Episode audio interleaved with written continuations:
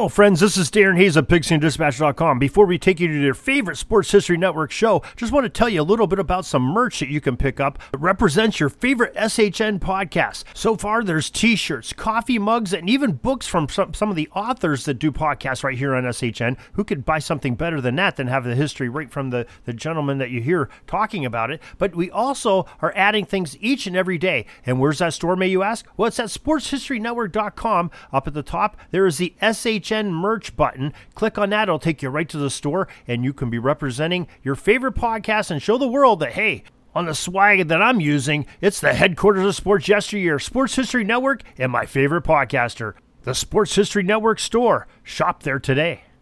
Now it's time to take a sports break, a look at sports history on a daily basis. Hello, my friends of sports history. This is Darren Hayes of the Sports Jersey Dispatch podcast. Welcome once again to the Pig Pen, your place for all things great in sports history. And we have your sports break for September 29th coming up. But before we do, want to let you know we have a daily email newsletter. You can join our newsletter, get it every day, 6:30 a.m. Eastern, in your email inbox by filling out two pieces of information. Sign-ups are on the show notes of this podcast or on uh, JerseyDispatch.com or Pigpen Pigskin skindispatch.com. Uh, your uniform numbers for the September 29th. We'll talk about our 25, 26, 10, 32, 8, 26, 6, 50, 11, 43, number 1, 31, 44, 23, 16, and number 37.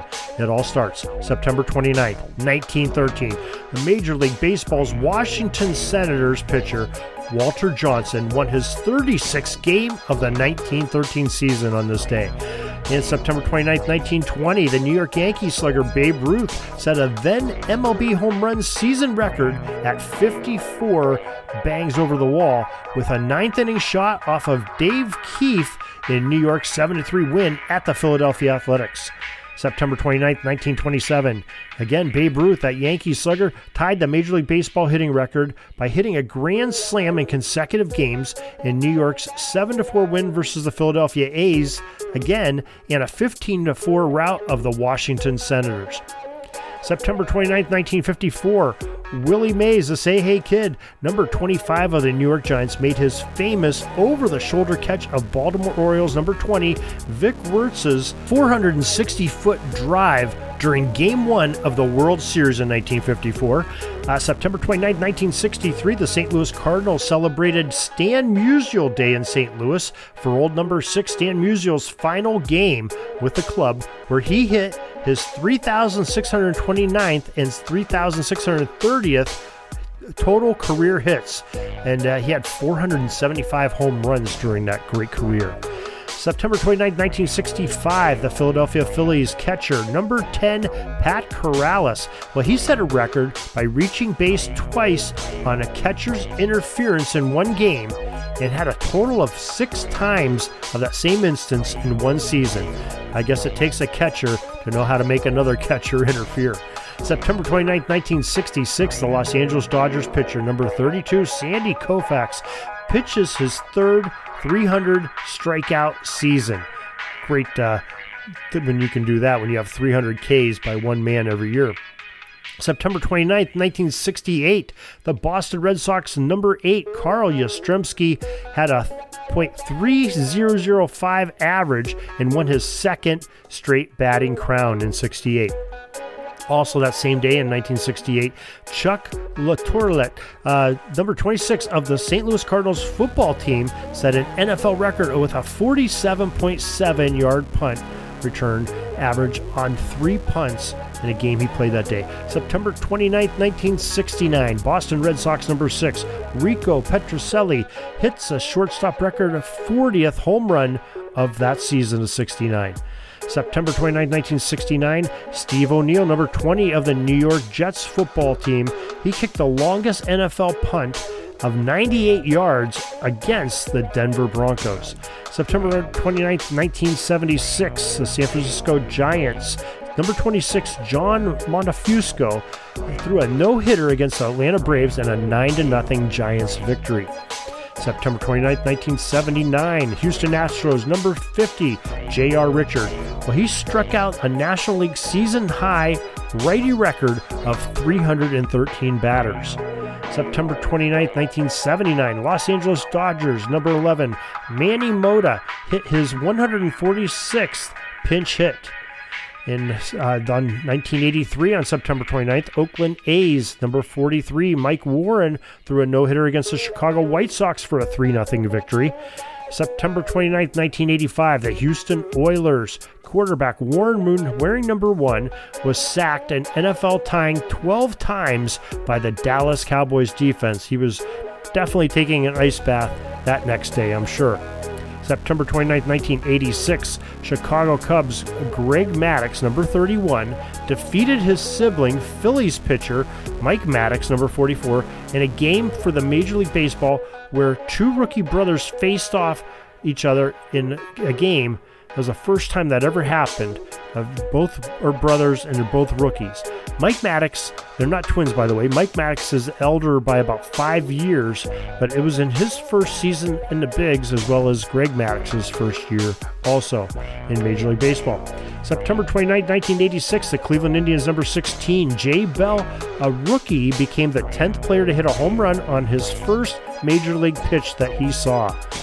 Uh, September 29, 1987, New York Yankee Don Mattingly, number 23, hit his sixth Grand Slam of that season.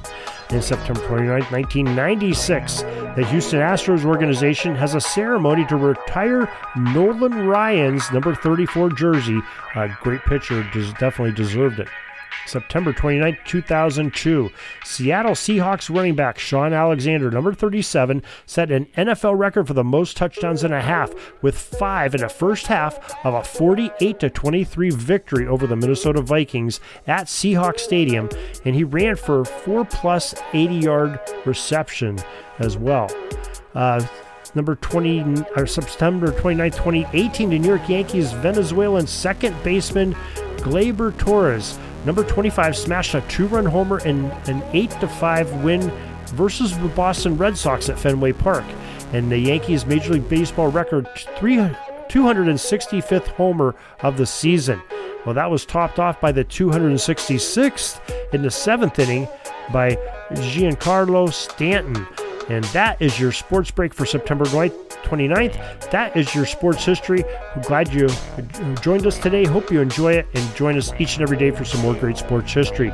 Until tomorrow, everybody, have a great sports history day. Sorry, but my pitching coach just called timeout and he's coming out to the mound. I think I'm going to get yanked for reliever. We'll see you back tomorrow for some more great sports history on Sports Jersey Dispatch Podcast. We invite you to check out our websites, jerseydispatch.com and pigskindispatch.com, not only see the daily sports history, but to experience the preservation of great events and people that play the games. Find us on Pigskin Dispatch. It's also on social media outlets of Facebook, Twitter, Instagram, and don't forget the Pigskin Dispatch YouTube channel to get all your daily sports history. Pigskin Dispatch is happy to be associated with the Sports History Network, the sports headquarters of yesteryear, found at sportshistorynetwork.com. This podcast is part of the Sports History Network, your headquarters for the yesteryear of your favorite sport. You can learn more at sportshistorynetwork.com.